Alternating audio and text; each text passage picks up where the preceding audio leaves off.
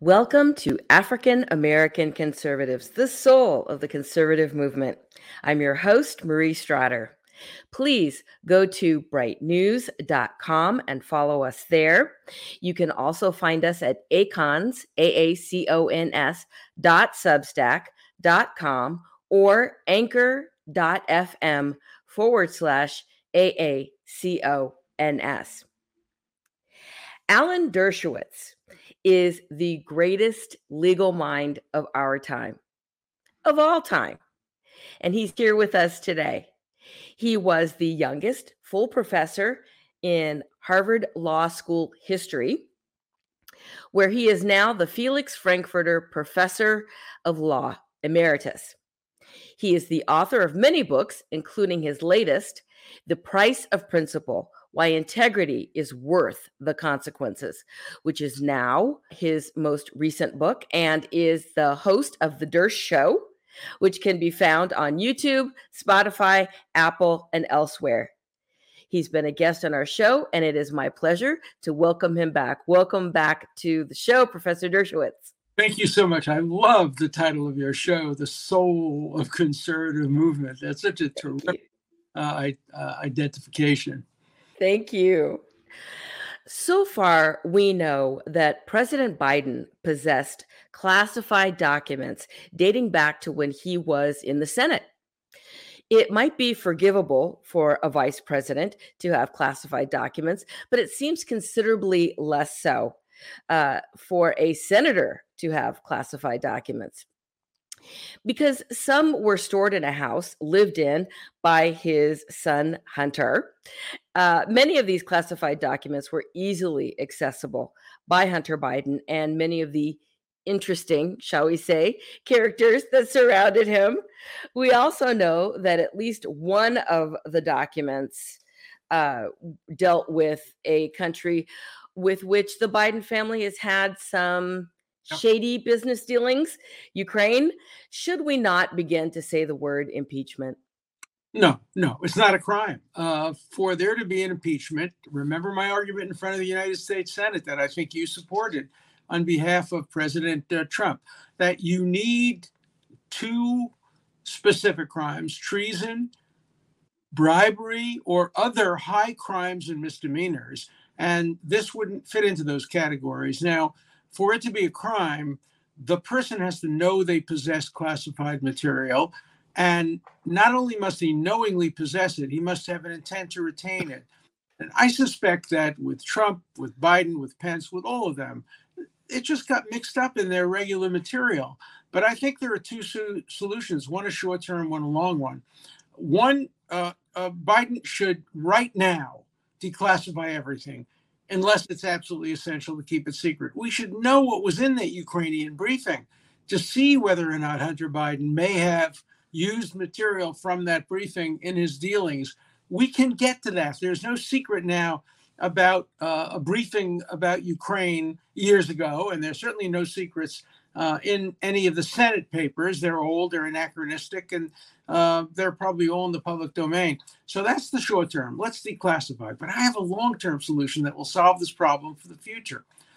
When you walk out of a clothing store uh, and you didn't pay, uh, and they have a little tag uh, on the pocket, and you try to walk out with it, or I try to walk out with it, what happens? It beeps. Uh, there's a very simple electronic method that can be used on every single piece of classified material. The classification stamp ought to contain electronic tracking devices so that no piece of classified material ever leaves the White House without the archives knowing about it, without the Justice Department knowing about it. And if there's suspicion that there might be material in other people's files, and I'm sure there is, I'm sure every president, every vice president has some material, you just go electronically and you search for it and it goes beep, beep, beep, and you find it. And then you can solve the problem. You know, we can send a man to the moon. Why can't we solve classification problem electronically and technologically? See, greatest legal mind of our time. I said it. That's a great solution. Now, we're going to put this on the screen um, in its entirety. but to summarize the United States Code, Title 18, Section 2071, made famous by former Harvard Law professor Laurence Tribe, who argued it should be applied to Trump and anyone who conceals, removes, or destroys a record in the custody of the United States government can face fines or imprisonment and shall forfeit his office and be disqualified from holding any office under the United States. For whom was this statute intended to apply to if it doesn't apply to someone who essentially left classified documents in the hands of Hunter Biden? Well, we have many issues. Uh, first, you have the 14th Amendment. The 14th Amendment, following the Civil War, said basically that anybody who fought in the Civil War against the North um, is disqualified from holding office. Tribe and others have said that applies to um, um, President Trump. No, it doesn't. That applied to, um, you know, General Lee, and it applied to Jefferson Davis, and it applied to people who uh, fought for segregation and slavery and against the Union. It, it was never intended to apply to people who uh, uh, may have inadvertently had some classified material or may have declassified the material and not told people about it. It's it's a stretch. It uh, the statute doesn't apply. The Constitution doesn't apply. Uh, let every American have the right to vote for or against Donald Trump. I voted against him twice. Um, I have no plans to vote for him, depending on who he runs against, obviously. But as an American citizen, I have the right to vote either for or against him. And neither Professor Tribe nor bureaucrats in Washington should deny the American voter the right to vote for whoever they want. Now, you wrote that the progressive wing of the Democrat Party is anything but progressive on freedom of speech, due process, and other constitutional rights. If there is such a distinction between liberalism and progressivism, in that progressivism is more totalitarian, then should we be concerned that the Democrat Party itself seems to be increasingly more progressive, especially with the rise of such figures as Bernie Sanders, Rashida Tlaib, Pete Buttigieg, and AOC? Definitely, without a doubt. Now, let me be very clear. There's a big difference between liberals and radicals, or liberals on the one hand and progressives or wokes on the other hand. You're looking at a liberal. Uh, I'm a liberal. I support free speech. I support due process. I support all the traditional civil liberties. That doesn't mean that I necessarily lean left. I lean left on some issues, I lean right on some issues. Mostly I'm in the middle, but I'm a liberal. I believe in total freedom of speech, the marketplace of ideas. People on the radical, radical left, whether you call them progressives or wokes or whatever you want to call them, are kind of on the road to totalitarianism. They know the truth. There's no need for dissenting opinions. There's no need for uh, due process. We know that when a woman charges mm-hmm. a man with an offense, uh, he must be guilty. Sh- she must be telling the truth. That's part of the genetic makeup of men and women. So, what do you need to have a trial? What do you need to have due process?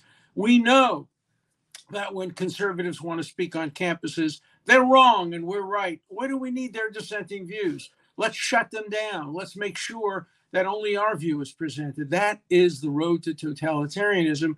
And that road can be paved with good intentions. Some of these people have good intentions. They want to see America a better place, they want to see it as a utopia. But I just don't believe that it's utopian to do away with the fundamental constitutional rights that have survived longer than any other constitution in the history of humankind. That's right. You have recently returned from a stay in Israel, a nation that you have defended vigorously for most of your life. Right. Rarely has she needed your defense from the American left more than she does today.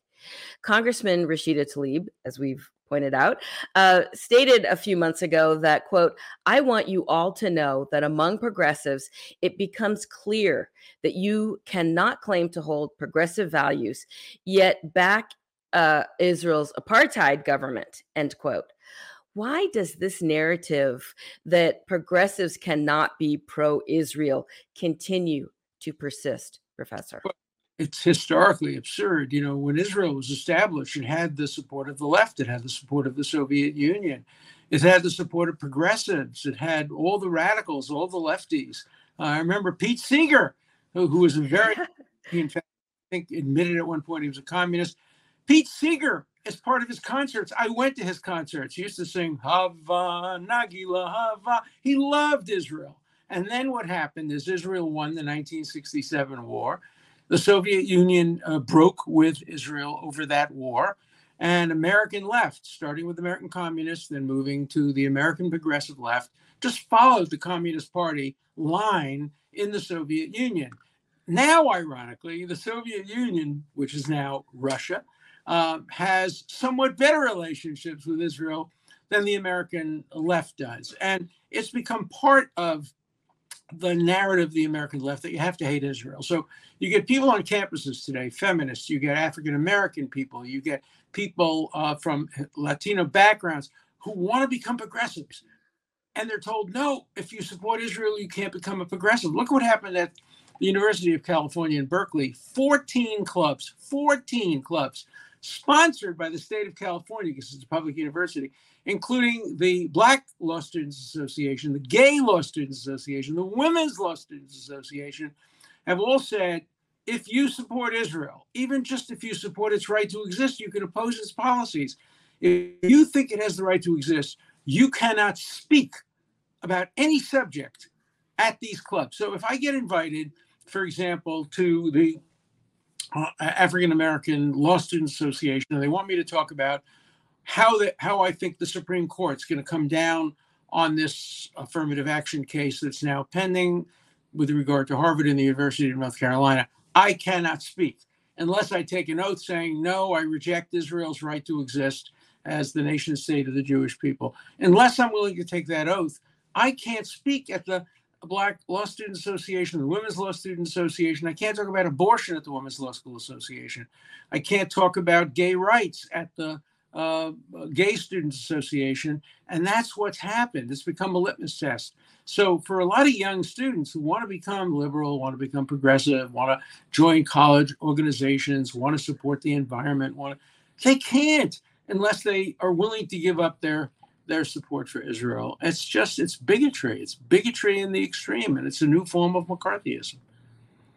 You know what's so crazy about that? I grew up in the San. I was born in San Francisco. I grew up in the the Bay Area most of my life. You're I moved to Texas a couple years ago, but area. Yeah, yeah, yeah. And for the cradle of free speech to have devolved into yeah. that is really, truly a tragedy. Well, tell you something that probably a lot of people don't know. I was there at the free speech movement. I was then a visiting scholar at Stanford, and I represented some of the people on the left who were part of the free speech movement at Berkeley. And then I went back and I revisited what I had done.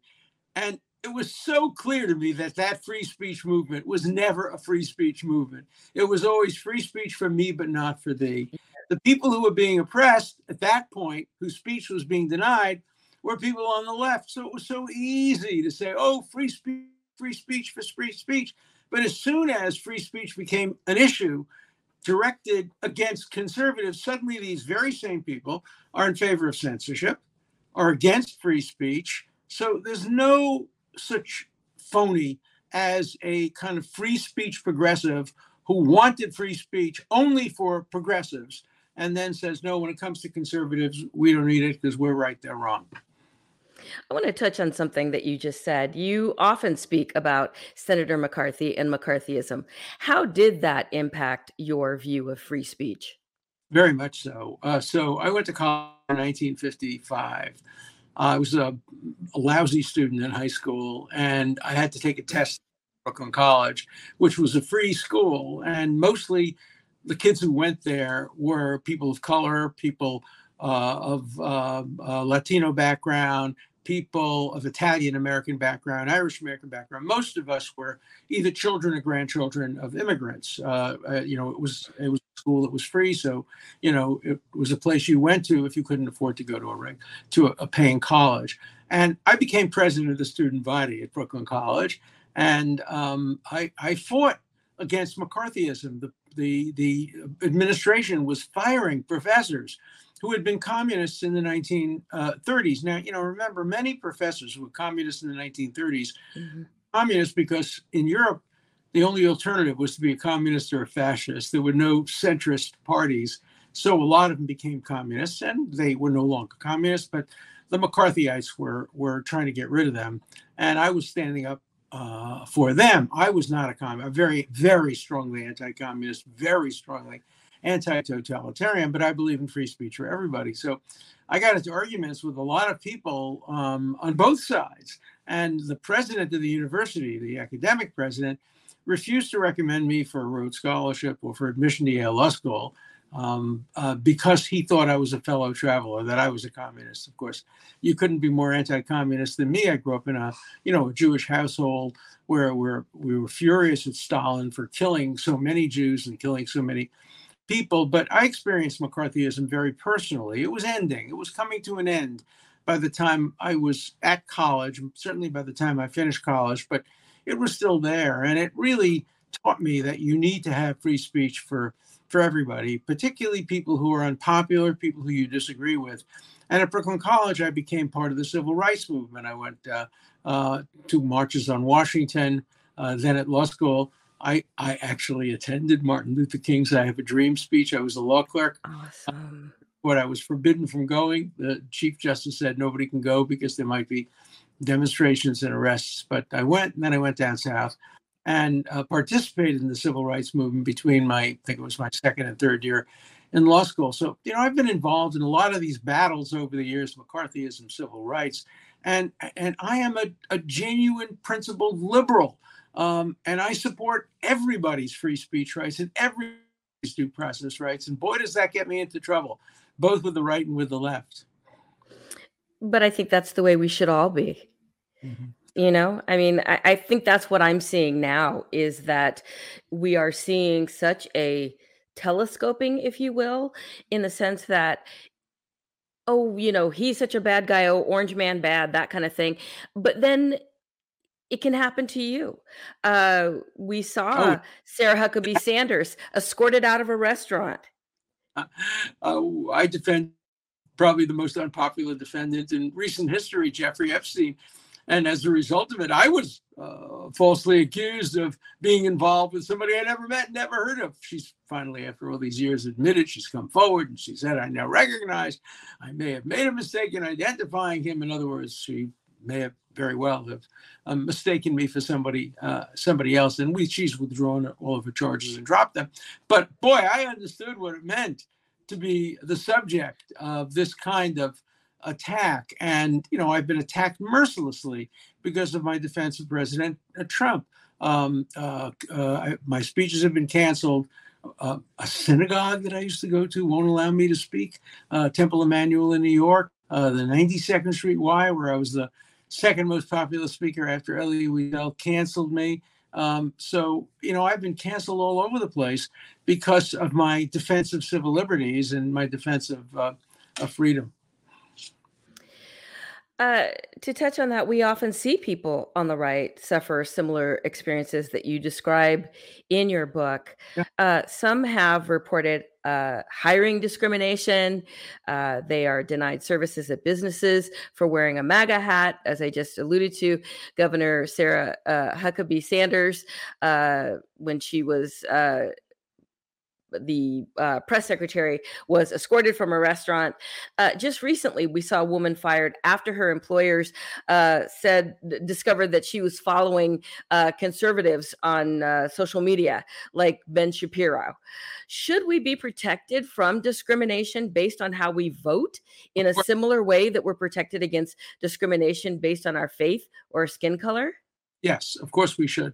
Look in Chilmark, Massachusetts, where I have spent 53 summers. I went there for the first time to defend Senator Ted Kennedy, a, a liberal. So I've been on the vineyard 53 years. And the library, the public library, paid for by public funds, had me speak there every year until I defended President Trump. Then they canceled wow. me. They canceled my books.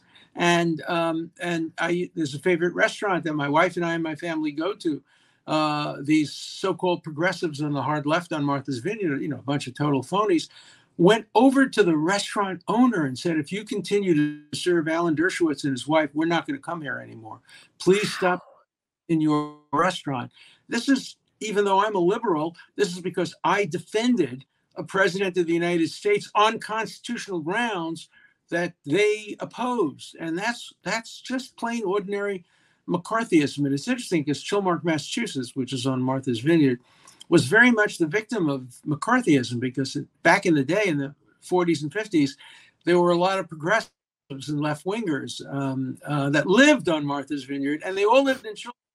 And so Chilmark was a victim of McCarthyism, and now they are perpetrators of McCarthyism, and they've uh, pointed the victimization at me. I don't accept the state as a victim. I fight back. And, um, you know, if the library doesn't allow me to speak, I plan to sue them in federal court uh, because I don't think that you can deny a public library, cannot deny somebody the right to speak there uh, just because of who they defended or what political side they're on. Imagine what would happen if this liberal library in Chilmark, Massachusetts, uh, got under the control of conservatives and said, no, no, no, from now on, we will only allow people who uh, who support uh, uh, uh, bans on abortion or who support uh, other kinds of things like that to speak. Uh, they would be an outrage. It's okay yes. if you support if you ban somebody who because they defended Donald Trump.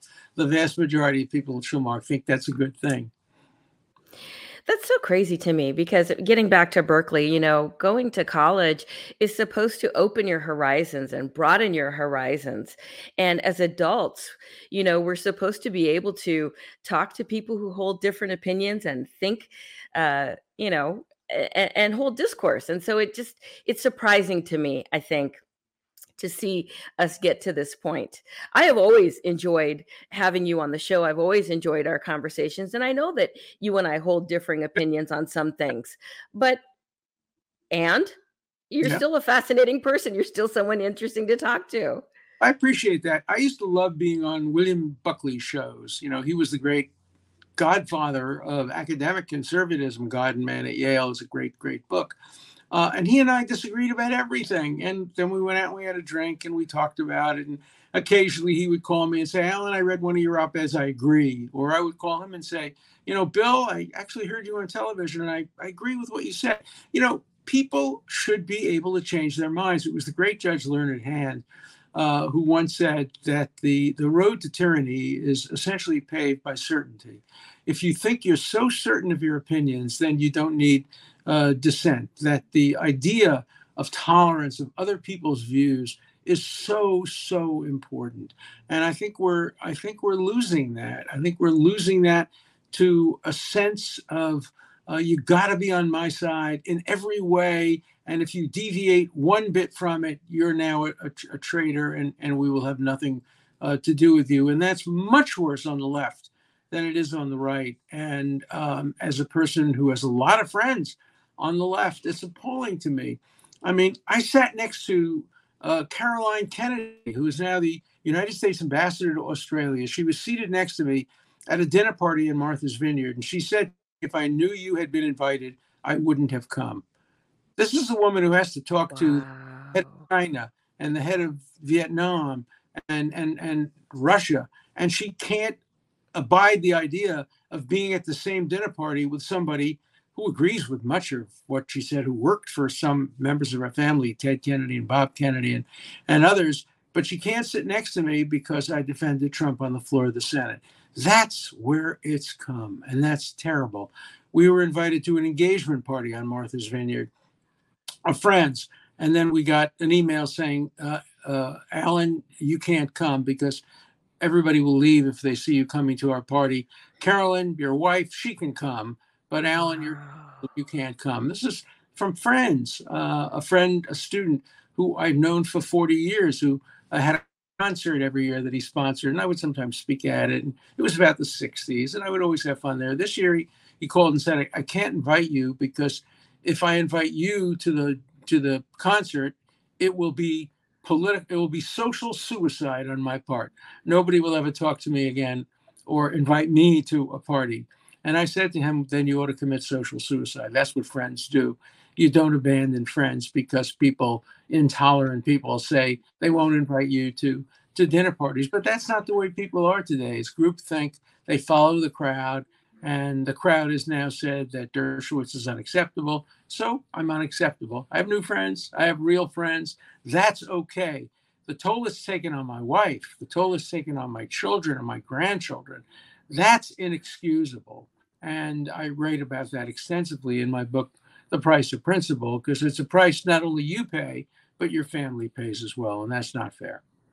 That is terrible. When I was appointed to serve on Black Voices for Trump, you know, having grown up in the very liberal Bay Area and being a conservative and not only a conservative but a black conservative. You know i got quite a bit of grief and people that were very close to me as close as my own family people that i had grown up with uh, no longer spoke to me. And it's really sad because when i would take the time to talk to people one on one if someone did approach me and say you know i really kind of want to understand this because i don't i don't understand it they would find that you know my my views are very nuanced on a lot of things. Uh, you know, people would on the uh, surface of things, you know, ascribe a certain set of beliefs to me just by hearing the word conservative or the word black. You know, we yes, everybody. If you're black, as who was it? I think it was wasn't it President Biden? Some somebody who said, if yeah. if you're black and you don't vote Democrat, there's something wrong with you. That is yes stereotyping. You know, they do it to African Americans, they do it to Jews, they do it to women, they do it to Latino Americans. Look, we're, we're individuals, we're human beings. We're entitled to come to our own conclusions. You are perfectly free to be a conservative, and I will admire you as much as if you were a liberal. I don't base my admiration on people's political views and the idea that you're black, you must be a liberal, you're Jewish, you must be uh, liberal. Um, it, it's absurd. I have friends who are Cuban uh, in, uh, in in in Florida. They have the same thing. Uh, most Cubans, when they came over because they suffered under Castro, were conservative. Now some of them become liberal, and they're regarded as traitors. No, if you're Cuban, you have to be uh, a conservative. Well, maybe you do have to be anti-Castro, but that doesn't mean that you have to uh, accept a particular point of view. That you know, each of us is a human being first. I mean, uh, for me, standing, uh, I was very far away from Martin Luther King. I was way, way on the outskirts of the crowd. And some of the speakers before him were, were, were a little bit boring. But when he got up there and he said, you know, I have a dream that someday my children will be judged by the content of their character rather than the color of my skin. I had tears coming to my eyes because that's what I was fighting for all of my life. I didn't want to be judged because I was a Jew and my grandparents were from Poland. I wanted to be judged because of my accomplishments and my abilities, not the abilities or inabilities of other people of my background. And that was Martin Luther King. And uh, it was a remarkable moment for me and for so many people who grew up in the same background and environment as I did, regardless of, of color, race, identity, uh, you know, ethnicity, etc. It was a message for all humankind. And as humans, I think that our views are probably a lot closer aligned than the media would have us believe. When you take those moments to have those conversations with people, you find points of connection if you're really looking for them. Yeah. And so that that's a tragedy, I think, uh, the price of of principle, as you describe yeah. in your book.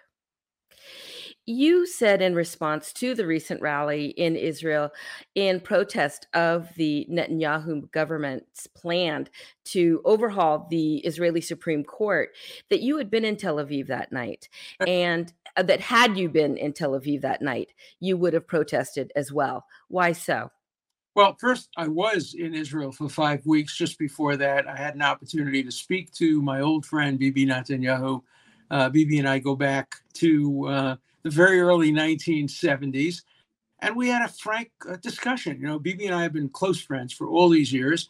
And we disagree as often as we agree, but we always hug each other when we finish our, our conversations. And here's an area where I, I disagree with him. I do think that uh, the Supreme Court has been a, a bastion of defense of minority rights.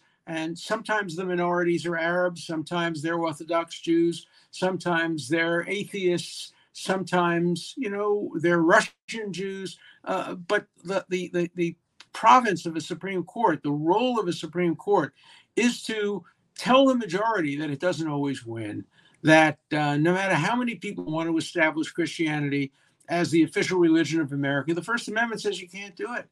No matter how many people want to ban hate speech, the First Amendment says no, you, you can't do it. And and and the Israeli Supreme Court, even though it lacks a written constitution, has for years said to the majority, no, you, you just can't do that. I'll give you an example. One of the very, very, very conservative right wing members of the new Netanyahu government, who I met with when I was in Israel, I met with people on the right, people on the left, people on the center. One of them had made a suggestion that because when Palestinians throw rocks at Israelis, they're more likely to want to kill them than when Israelis throw rocks at Palestinians. So, therefore, the rules of engagement ought to be different, and the army ought to be freer to shoot lethal weapons at Palestinian rock throwers than at Israeli rock throwers. Now, that is so racist and so wow. and so illegal. You can't have different rules of engagement based on ethnicity or race. That's the kind of thing the Supreme Court of Israel would strike down. And even if the majority of Israelis, which I don't think they do, but even if they did support that, there's there's there's only so far you can go. You can't deny people their basic rights, and that's what the Supreme Court does. So I'm prepared for compromise on a number of issues in, in Israel on the Supreme Court, but on the core issue of human rights, civil liberties, free speech, due process, I do think, like in the United States, the Supreme Court should have the last word. Itamar Ben Gvir, uh, Israel's new public uh, security ministry, seems to be the most controversial figure in Prime Minister Netanyahu's new coalition government. He's a fan of convicted terrorist Rabbi Meir Kahane and has banned the display of the Palestinian flag in public places and wants to relax open fire regulations uh, to allow soldiers more leeway to shoot those who present a perceived threat, as you've just alluded to, such as a Palestinian holding stones that can be thrown at Israelis, as you've just alluded to. Politics make for strange bedfellows. But do you think that uh, Ben Gvir will prove to be too strange a bedfellow for Prime Minister Netanyahu? When I was in Israel, I went out of my way to see Ben Gvir. People said, no, no, you shouldn't see him. You shouldn't legitimate him. No, I don't believe that. Um, uh, you know, I did represent Meir Kahane, even though I disagreed with him. I was his lawyer, and I spoke to him just two days before he was assassinated. But I met with Ben Gvir. We spent over an hour together. Very, very bright, and he's very, very right wing. And we fundamentally uh, disagreed. And I also spoke to Netanyahu, and Netanyahu assured me that he would never allow anything that was racist, sexist, uh, anti civil liberties to enter into his government, that he would try to be a barrier to some of the proposals of Ben Gvir. Some of Ben Gvir's proposals are perfectly reasonable, but not the ones you just mentioned. Palestinian flag.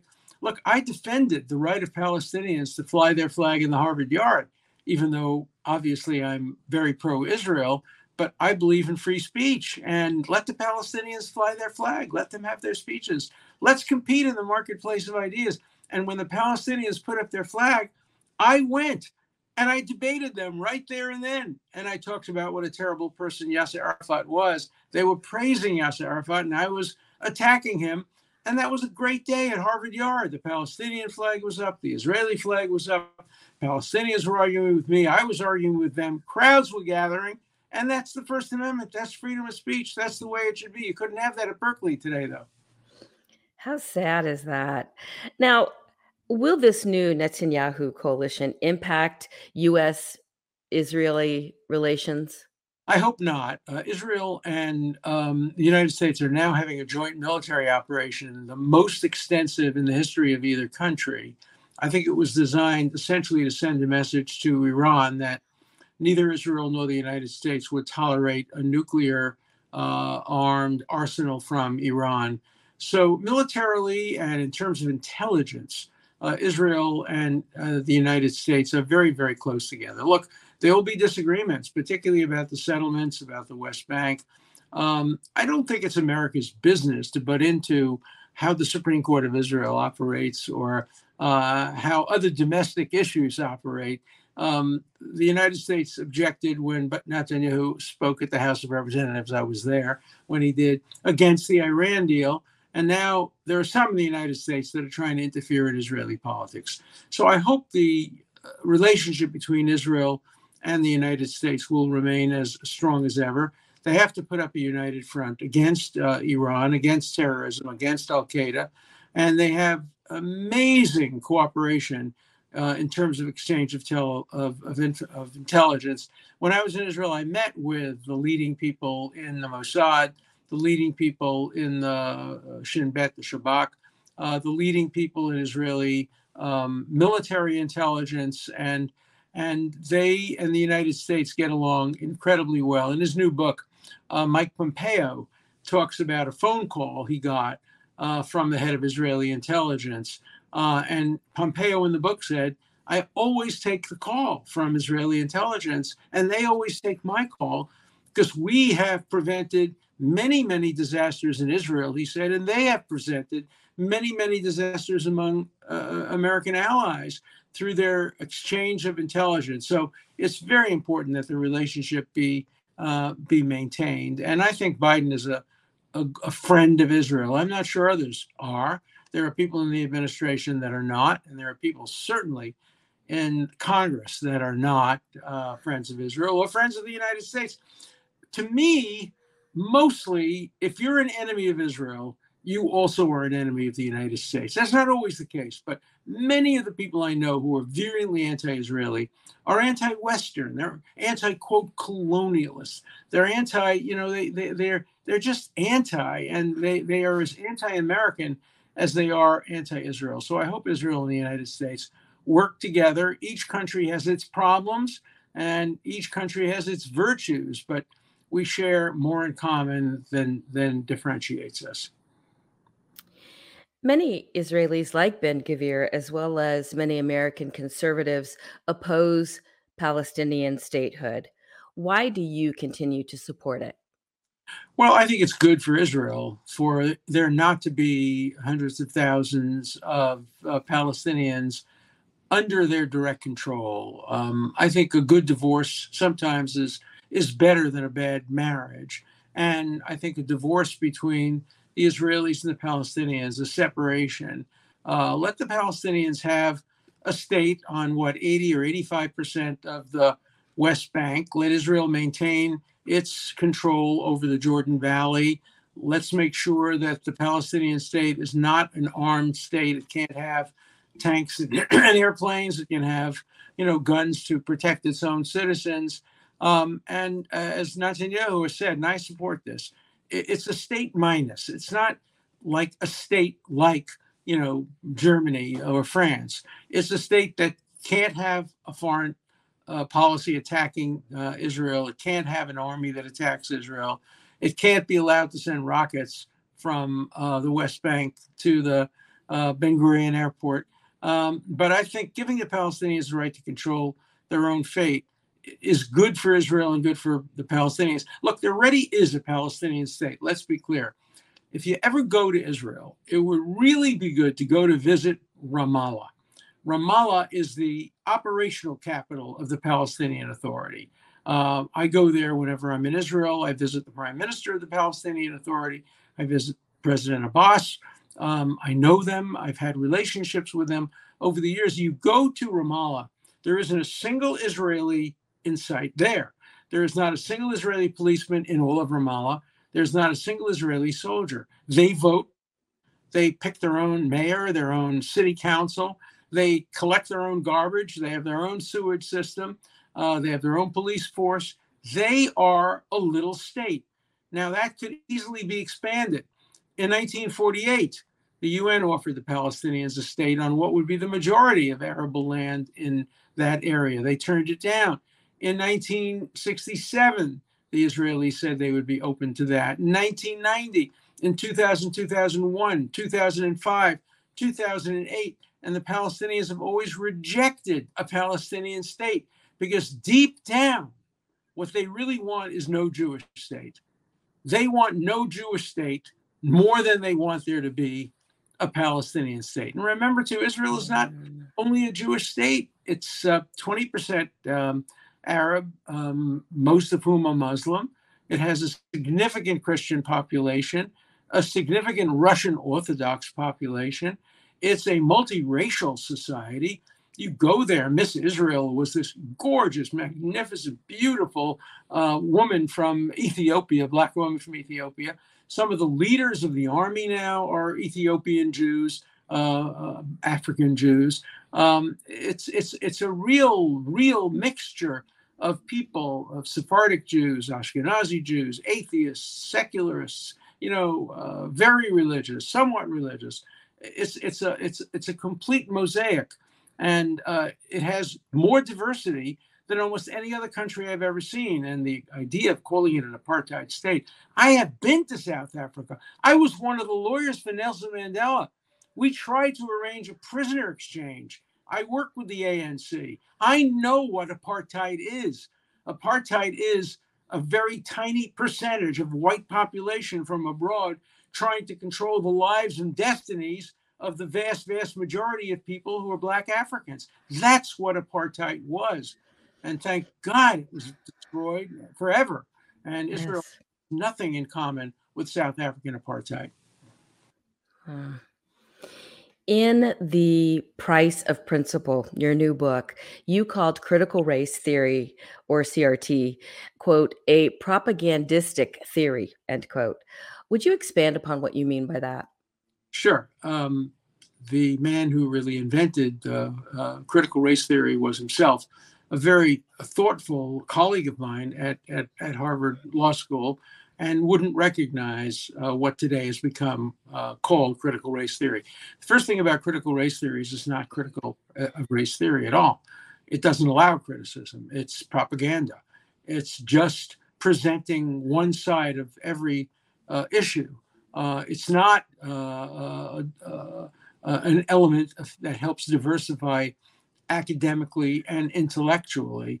Um, I think there's tremendous amount of opportunity to teach students, black and white students of every race, all about black history. It's so important to the history of America, so important to the history of the world, the contributions that uh, African Americans uh, and, and other black people and people of color have made to America is immeasurable.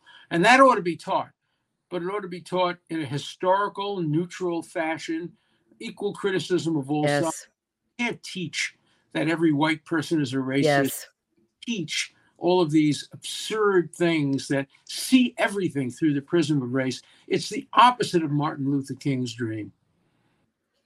That is absolutely right. And as someone who's biracial, it's very hard because that means half of me has to blame the other half of me for every societal ill. I mean, what do you do?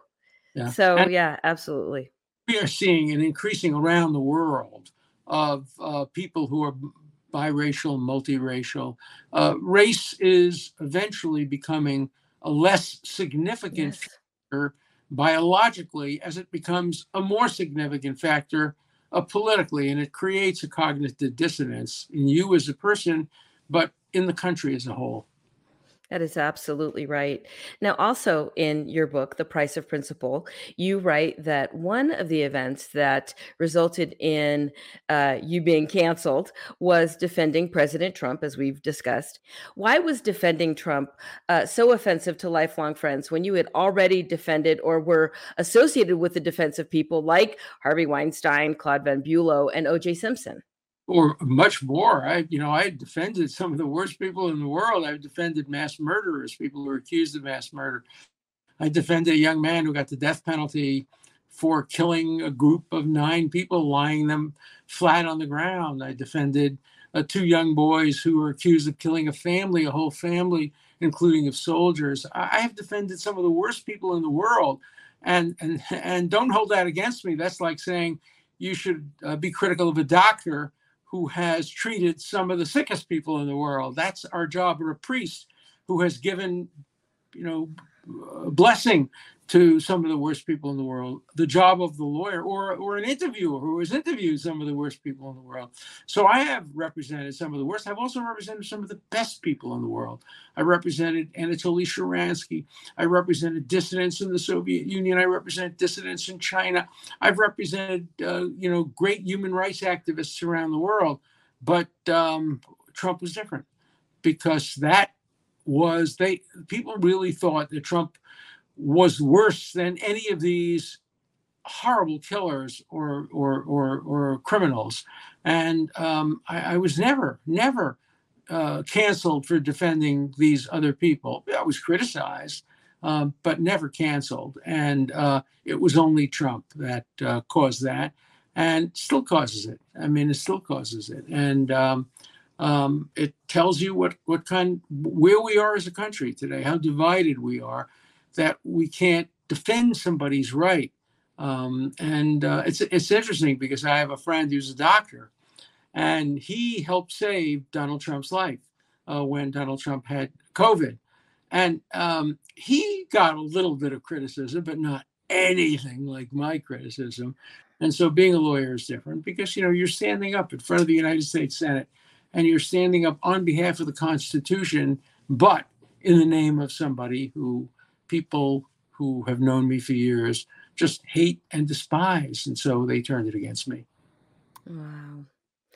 Now, another question that you address in The Price of Principle is whether America is a systemically racist nation. Yeah. Would you take us through why you believe that it is not? Well, I think it's a systemically anti racist nation. It was a systemically racist nation. Of course, during slavery, of course, during Jim Crow. Uh, even when I was growing up, my wife comes from Charleston, South Carolina. She remembers drinking fountains that had the sign, you know, colored people uh, only or white people only. We were a systemically racist country.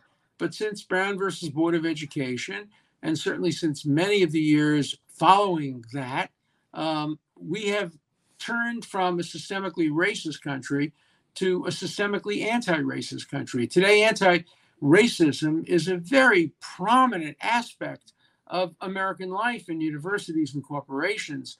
Um, um, the pendulum has swung very, very widely. All forms of discrimination based on race have been outlawed, and people are appropriately uh, condemned when they engage in, in racist activity. It doesn't mean there's no racism, there's plenty of racism.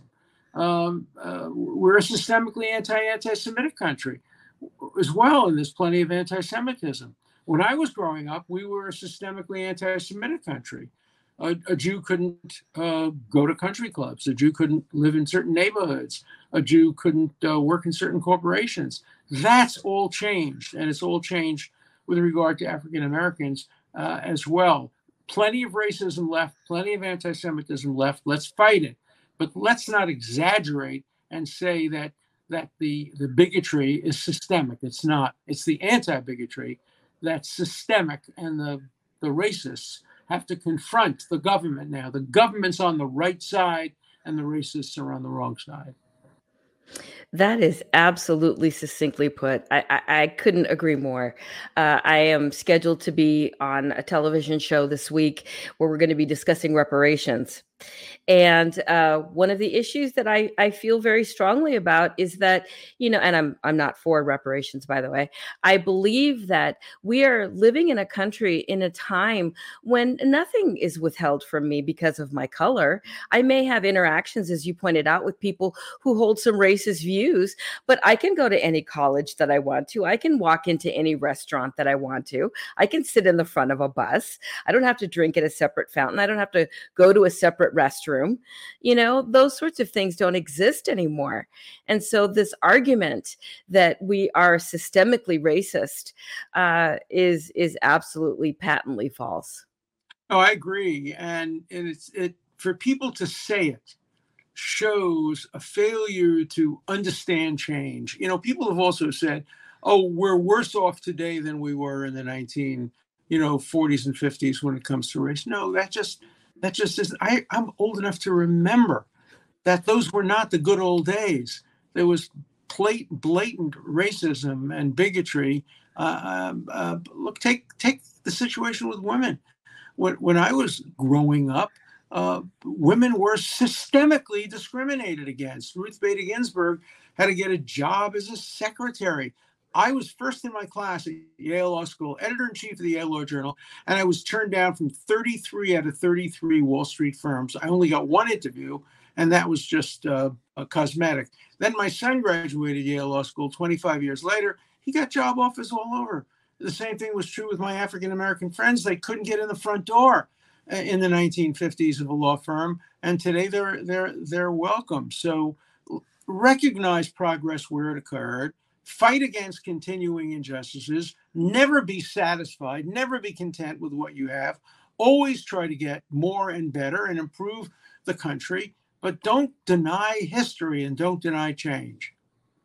And you know what's interesting about that is one of the other arguments I have about that is to see how BLM has squandered all of the money that they amassed uh, after the death of George Floyd. I had hoped that I would see more scholarships to HBCUs and more ways for Black people to work from the inside out in the system, where we would have more Black judges, more correctional officers, more wardens, more uh, police police officers, more, you know, everything working within the system to make the changes because I think that's where real change happens. Look, I, I agree. I think that, uh, you know, it was Eric Hoffer, who was a great philosopher, who once said, every cause becomes a movement. The movement then becomes a business, and the business then becomes a racket. And that's happened to so many good causes. Um, the money, you know, becomes too attractive, etc. And it's so important. Uh, look, it's so important for us to recognize uh, the injustices that have existed in our criminal justice system for years, and and the injustices that have existed on the streets when it comes to young, particularly young black men. Uh, but let's let's cure it. Let's stop it instead of trying to just turn against each other. Um, uh, for me, the worst example of this is Kim Potter. I don't know if you know the story. Kim Potter was a very distinguished, uh, very celebrated and honored white police woman in Minnesota, in a city called Brooklyn, Minnesota. I come from Brooklyn, but not in Minnesota. And she was a great cop.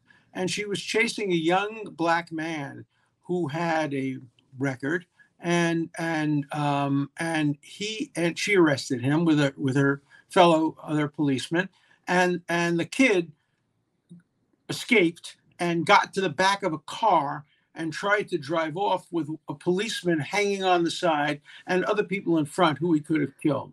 So Officer Potter did the right thing in her mind. She believed she was pulling out her taser so she could tase this young man and stop him from escaping. And she made a horrible, tragic, terrible mistake. She pulled out her revolver. Everybody mm-hmm. Nobody claims it was intentional. And she shot and she killed this young man. Horrible, horrible tragedy. Probably should have lost her job. It, she shouldn't have ta- uh, uh, made that mistake. Uh, it was negligence. Two years in prison. Two years in prison. No bail. Uh, voluntary and involuntary manslaughter both. Uh, that is an abuse of the criminal justice system. Um, to and and it was a result of the Black Lives Movement. It was an overreaction. The pendulum swung too far. What Chauvin did was, of course, horrible, inexcusable. He deserves every minute of imprisonment he gets, and that you know, the, the, the, policeman who killed him with his knee on his neck. But to make a comparison between yeah. that and a woman who makes an honest mistake is just just over criminalization. Look, we're seeing the same thing happen now with um, Alec Baldwin, uh, who made a tragic mistake. But I'm against the overcriminalization without regard to race, without regard to gender. Accidents are accidents, and they ought to be punished civilly not criminally. We agree. Mm-hmm. You know, and as I said, you know, it's it's so interesting because when you talk to other people, you find these points of connection. as a conservative, I am staunchly pro life. I am completely against abortion, but I'm also against the death penalty. I'm consistent on the issue of life. I believe that. Very few people. I've written about that. You are a remarkable and a remarkably principled person because the vast majority of people I know who are pro life are pro death penalty. And you've taken a, I agree with your look. I am pro life too. I I am pro life of the mother and pro life of the fetus. And when tragic choices have to be made, they have to be made. And the question is who should make them? Those are hard questions. I have another book coming out now called Who Shall Live and Who Shall Die about how the law deals with life and death decisions. And abortion is part of it, gun control is part of it, capital punishment is part of it. I think you would enjoy reading it because your views and my views, you're a conservative, I'm a liberal but we're closer together than either of us are to the extremes on our side. Well, we'll just have to have you back to talk about it. So that'll be awesome. Enormously. You are a terrific, terrific uh, interviewer. And, Thank you. Um, I'm amazed at how much in common uh, we have, notwithstanding our differences. Today, we talked a lot about our similarities. Invite me back sometime. We'll talk a little bit more about our differences. That's going to be an awesome day. We'll definitely do it. If you're just joining our segment, we have had uh, Professor Alan Dershowitz. His new book is called The Price of Principle Why Integrity is Worth the Consequences. So I'm sure it's available at Amazon and all of the other places where you can find books online. How can our followers continue to follow your work and find you online, Professor? Oh, you can start the next hour at 5:30. I do my podcast every day. Today it's on on guns. Uh, yesterday it was on classified material. Uh, it's on all kinds of issues, and it's on Rumble. It's on YouTube. You can get it live at 5:30. You you can get it 24/7. Uh, obviously on replay. Half the show is devoted to me expressing my views on something, and then I take questions and argue with the questions and uh, have a little bit of, of, of interaction there. So please listen and write me questions if you disagree. Excellent. As always, it's fabulous when you're on the show, and we'll look forward to the new book and having you back on. Well, thank you so much. All right. Now it's that time in the show where we have DK come in and tell us what he thought of all of that. DK, come on in. Hola. Well, hello. Oh, it was an excellent, excellent, excellent tonight. Wasn't it? I think I lost track of all the excellence he gave you, but that was you did a great job. You know, some of my favorite shows have been with Alan Dershowitz, and as you know, he pointed out, he is someone who holds a, a liberal ideology. I don't. Um, in many ways we're we're very different but as he pointed out in many ways we're very much the same and that's one of the laments that I have uh, with the way that uh, political conversations kind of go now, where there are people who hold uh, some dissenting opinions, but there's a lot of people that, uh, it, when you talk to them, you find out that you have a lot in common. And I like connecting with people. And uh, I, I, I, have always enjoyed the shows where Professor Dershowitz comes on. And uh, I look forward to the next time that he'll be on with this next book. I'm really looking forward to it. You know, it's really interesting the perspective we have as Black conservatives because typically, and we've met a few of them, a Black conservative comes from a family that would never dream of voting for a Republican, you know? So, like my mother, she has her Obama plate in a well, easily visible place. And, you know, the Obama plate, she honors him to that degree. And, you know, I campaign against Obama both times. So I think black conservatives, because of our families and our friends and our neighbors, tend to be liberal. We tend not to demonize people who disagree with us as much as uh, others might. But on the other hand, like you mentioned with Alan, we tend to take a lot more heat for being a black conservative than we oh, yeah. we were, you know, the typical white conservative. So we, we get we have different uh, different perspective. We get it both ways. You know, I could see both sides of the argument, and it was a great point. It was. So, what are your thoughts? I wanted to talk a little about um, that whole Florida scuffle uh, about the. You saw the headlines like I did. Ron DeSantis is going to ban the teaching of Black history in high schools and all these over the top headlines. And I and I kind of stayed silent about it for a while because I knew that seemed a bit extreme for like anyone, you know, Today I declare that there shall be no teaching of Black history anywhere in the state. That's that did not seem likely. So I wanted to get more information before I comment upon it. And it's interesting that we talked to Professor Dershowitz a little bit about that because I think that that whole conversation has been so conflated uh, that people think that it's a racist proposition that you know we're trying to squelch the teaching of black history and that we want to keep the patriarchy and white supremacy and all of those kinds of things. But he he was absolutely right in the points that he made and so i'm so glad that we touched on that today. Well i know that you're a, an educator yourself you know you homeschooled three kids um, three and part of it was because of black history. A lot of people get our story wrong yeah, and you, you taught Black history. So I wanted to show this uh, Ron DeSantis video so we can get it straight from the horse's mouth, so to speak. On the AP African American Studies course that was rejected by the state, been a lot of criticism of that move. Uh, people saying, you know, this is exactly what we were fearing with the individual freedom bill. I don't know if you or the commissioner could maybe expand a little bit more about what sure. was I in mean, that I think course. so. Um, know, as you know, uh, in the state of Florida, our education standards not only don't prevent, but they require teaching black history, all the important things. That's part of our core curriculum. This was a separate course on top of that for advanced placement credit. And the issue is we have guidelines and standards in Florida. Uh, we want education, not indoctrination. If you fall on the side of indoctrination, we're going to decline. If it's education, then we will do. This course. So when I heard it we didn't meet the standards, I figured, yeah, they may be doing here. It's way more than that. This course on black history, what are one of, what's one of the lessons about? Queer theory. Now, who would say that an important part of black history is mm-hmm. queer theory? That is somebody pushing an agenda on our kids. And so when you look to see they have stuff about intersectionality, abolishing prisons, that's a political agenda. And so we're on, that's the wrong side of the line for Florida standards. We believe in teaching kids uh, facts and how to think, but we don't believe they should have an agenda imposed on them.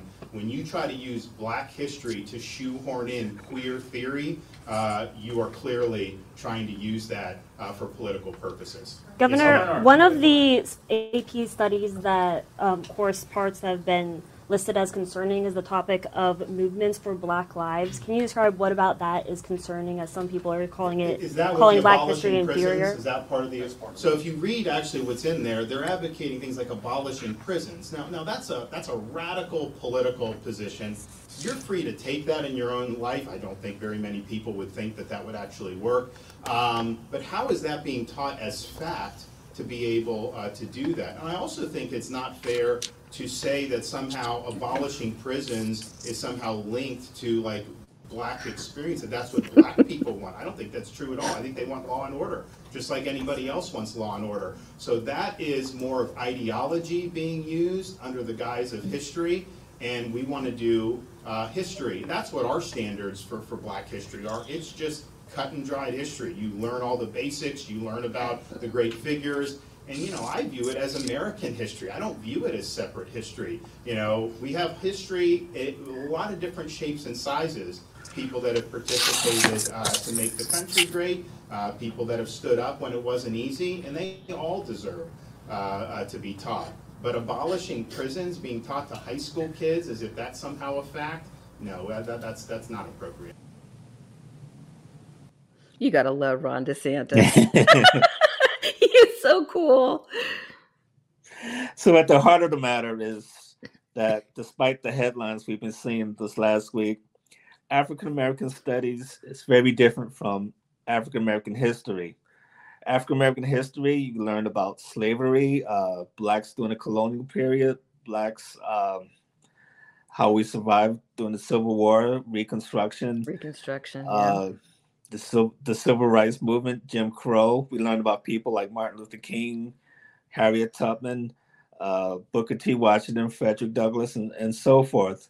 Uh, African American studies covers a lot of that, but they add what's important to their progressive agenda. You heard DeSantis mention a few of those things, you know, mm-hmm. abolishing prisons. You learn about queer, queer theory. theory. You learn about white supremacy. You learn about police brutality. You learn about CRT. Um, uh, those kind of issues, you know, and of course we learn about ap- anti-capitalism. You know, uh, teaching race and, or climate are the two most common areas in which teachers try to promote a Marxist agenda. You know, you talk about reparations or or the fuel emissions. You know, f- uh, fossil fuels. They're both designed to draw the audience to an anti-capitalist, pro-Marxist conclusion. And if you look at the syllabus for these uh, African American studies classes, it, it's really telling because in those study classes you have to read the 1619 project. Uh, yeah. Anti uh, race, how to be an anti-racist or white fragility. But yeah. you never see authors like Allen West or Thomas Sowell or Shelby Steele or Walter Williams. yeah, Thomas yeah, Ken Walter Blackwell. Williams. Yeah. So is the, they have a presentation, but it's a very one-sided presentation. They won't give both sides of the argument. That's and like I mentioned, right. you're an educator. You taught Black history, and I'm really interested in, uh, in your comments on this. Well, it's absolutely true. I mean, part of it is that uh, you know Black history is relegated to the month of February. You always study about Martin Luther King or uh, Harriet Tubman or, you know, those kinds of things. It's never really uh, the story of African Americans in this country. Um, one of the other things that we studied was African Americans, I mean, Africans around the world. I mean, Black, the story of Black people around the world. As you know, my youngest was very much into capoeira, which is a, a, a Brazilian martial art that is based on the Afro Brazilian slave trade.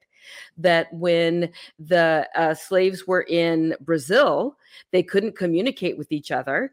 So they did these kind of uh, it looked like dances, but they were these uh, self defense moves so that if they ever got away from their master, they would be able to defend themselves.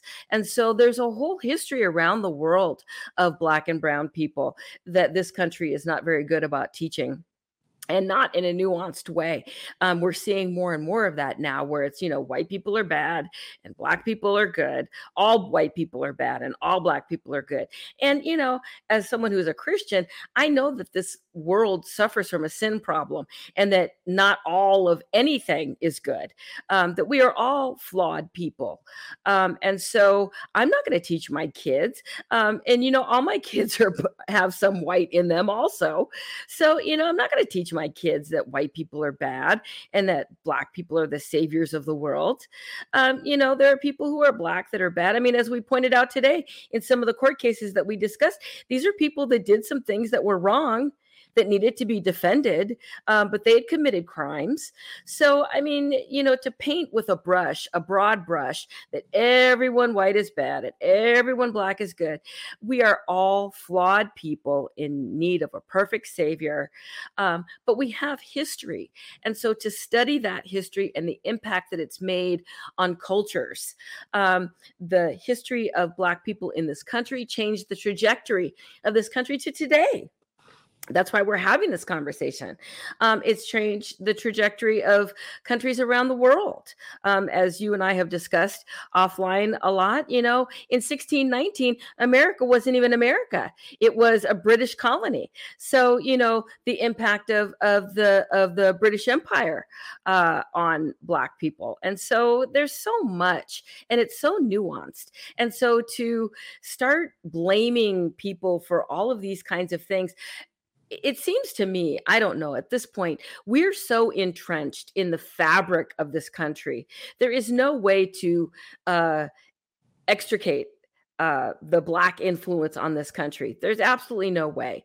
So why don't we move forward and try to find ways to address some of the problems that we still face, as we discussed with Professor Dershowitz? I mean, having more people in the criminal justice system uh, who are of color, having more people, uh, you know, in all of these professions that can address some of the concerns. There's always been a uh, uh, I don't I don't know the best terminology to use, but you know, uh, community policing in the Black community. There's always been uh, suspicion, and uh, there there there's always been kind of bad blood. Um, so why don't we address some of those things? I've seen some I've seen some really unique uh, ways to try to address some of that. So let's talk about those kinds of things because you know on the left uh, we've got all of these people flooding our border right? And people are like oh but they're they're they're leaving these tragic lives and and we need to to uh, integrate that and and all of those kinds of things. It seems to me that there's kind of a similar story here. We're all here now right? And if immigration is so bad, let's fix what's wrong. It's the same with the Black community. If there are so many problems, let's fix the problems. But hating a group of people just because of their skin color is not the answer. Mm, well said. So, we're going to wrap up another great episode of African American Conservatives. I'm going to remind you to go to anchor.fm forward slash AACONS. You can also go to brightnews.com, the YouTube channel there. We would love to see you subscribe.